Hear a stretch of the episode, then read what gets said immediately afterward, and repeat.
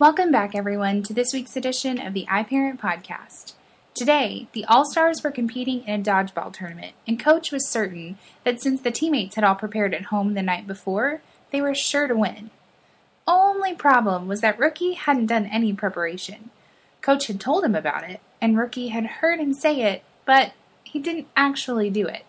Rookie had gotten distracted by all of the other things he had to do that he didn't make preparing for his team a priority.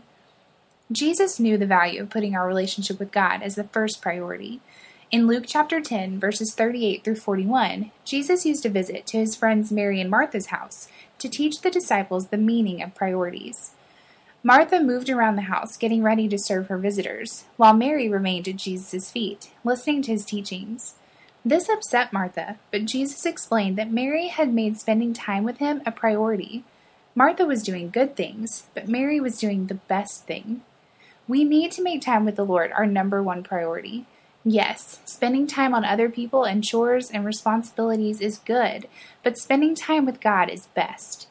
That's why our main point for today says to play on God's team, I should pray and read my Bible at home.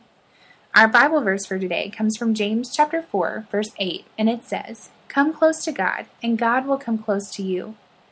That's all for today here at Super Sports Spectacular. Join us next week to see how Rookie and all the All Stars are doing. Until then, happy parenting. Know that we are praying for you and cheering you on.